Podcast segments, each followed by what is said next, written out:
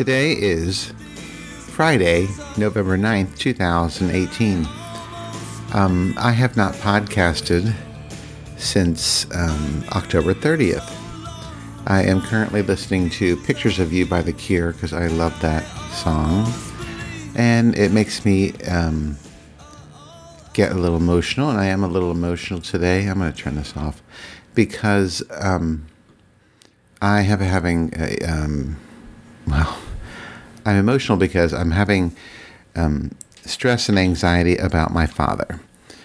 Um, I last, I don't know when I talked when I talked about him last, but um,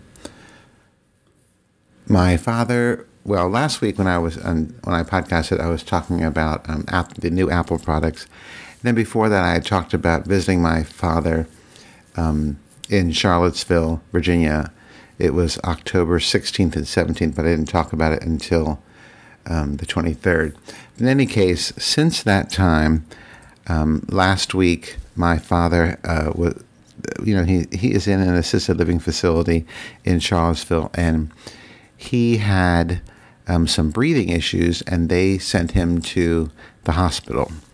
And the hospital did, a, of course, a complete, um, whatever, uh, um, review, I guess, or whatever, of his symptoms and what are, what are his issues um, health wise, and they found out that he is um, currently having congestive heart failure, and part of that is the um, aortic stenosis, which is the um, narrowing of the aortic or the aorta, which um, sends not as much blood to his heart.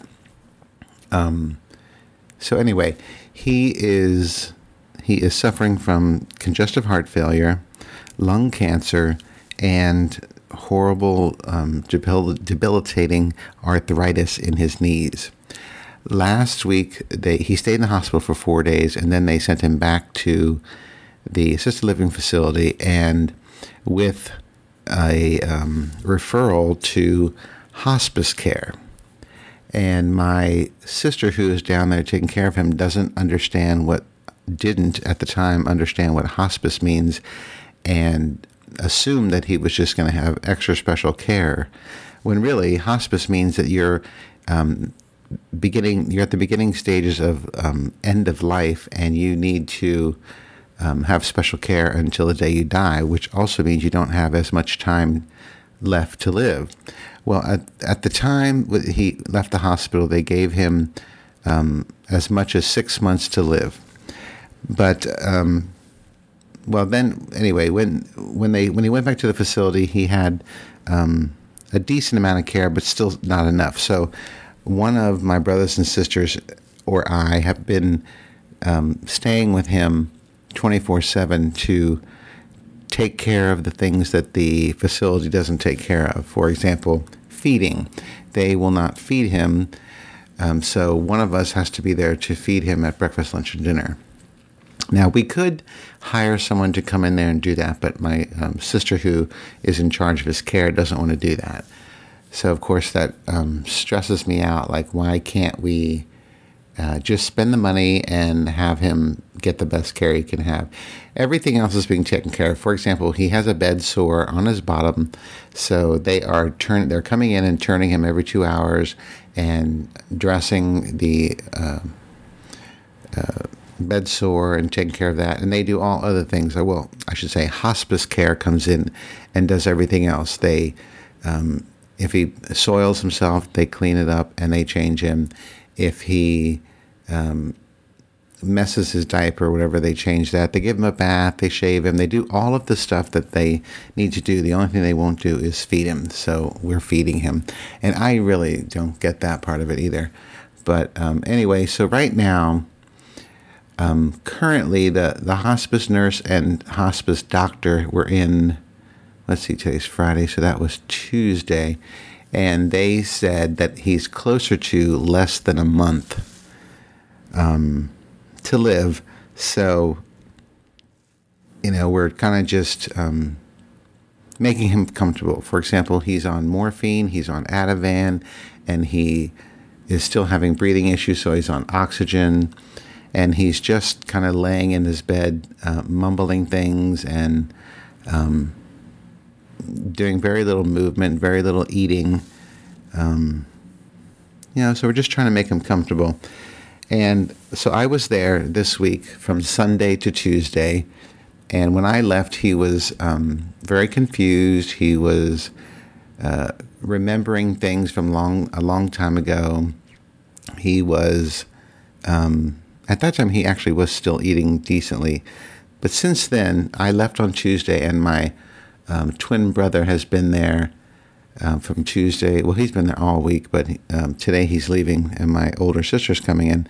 But he's noticed declines, things that are happening that, are, that he's declining. He's not eating as much. He's not taking as much liquids. He is um, asking questions like, "Where is everybody?" and he's got um, larger breathing issues where he's trying to cough up fluids and stuff. Well, anyway, so I, I didn't know, I don't know what all this means in terms of how close he is to death. So I was doing some research, of course, on the internet and found the hospice um, pamphlet or whatever booklet that tells you all about end of life and what to expect and how to estimate how much time he has left. Well, going through that, I have figured out that he really only has about a week or two left because he's exhibiting the the signs of someone who is really at end of life. So I'm really hoping that he holds on until next week because I'm going down there on Tuesday, on Monday, I should say, and I'll be there from Monday all the way through Thursday next week. Um, well, so that tells you another thing. I won't be podcasting next week, and um, I'll be pretty much just be taking care of him and feeding him and just being with him un- until the end. I guess. Um, I hope that the end comes while I am there um, but you know, you just don't know. Everything I'm reading about this says that you just don't know when the end of life is going to happen. But um, you know, I pretty much accepted it that it, it, he's been ill for a long time, and we've been, you know, trying to uh, make his life as you know as simple and as nice as possible in the time that he has left, and continuing the um, pain medication is really the most for me because I don't want him to be in any kind of pain or suffering. And so far, they're doing a good job with that. I think he gets morphine every three hours or something like that. But um, you know, it's a sad it's a sad thing when people die. But my father is 87 years old. I know I've said that multiple times. I know I've talked about him multiple times, and um, he's lived a, a good long life. I think he's done pretty much everything he's wanted to do um, you know, he helped raise seven kids, and we're all really good kids. We're, uh, you know, we're all successful. I'm already retired. My um, one brother's going to retire maybe in a year. Um, you know, so he's lived a good long life and raised seven kids and had a successful career and all of that. It's just a matter of, um, you know, time now. And you know, you start thinking about all these things, and um, well, the biggest, not the biggest, but one thing that really gets on my nerves is the drama between family members when it comes time to make decisions for his care. And like the one I mentioned a minute ago about the feeding, there's like no reason why we can't just pay someone some outrageous amount of money. I don't care what it is, but to have someone in there to feed him. Um, granted, he's not eating very much, but at least be there to offer him the food if he wants to eat it instead of having to have a family member there 24 hours a day to, you know, do these things. But my, you know, older sister makes the decisions and she's decided not to spend the money on that. And I'm like, Jesus Christ, he's got plenty of money, just spend it. You know, obviously there's not much time left. It's not a matter of um, having money to inherit when he does go. I mean, that's just crazy. So, anyway, the family dynamics uh, are just crazy when you have so many people. You know, it's like too many cooks in the kitchen. You got all these people making decisions and who's going to be down there and what's the schedule and who's going to be next and what do you, what do we have to do and do we, who do we call and you know all these kinds of things.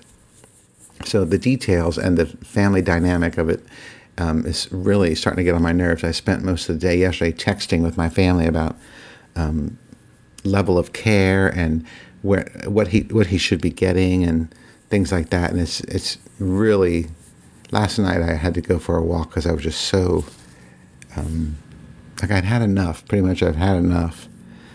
But I'm I'm really hoping that I know I'm just kind of rattling here, but um, I'm just you know it's like crazy time going on in my head, and I don't know what to think. I, I don't know how to plan because I don't know when he's going to die and what his um, end of life wishes are. All we know is that he wants to be cremated. We don't know anything like does he want to be in an urn? Does he want to be sitting on someone's shelf? Does he want to be because he is entitled to um, be part of the uh, was it mausoleum? No, I don't, I don't know what it's called. It's the place at Arlington National Cemetery because he was military, um, where you put the urns, the ash urns, and I can't remember the name of it.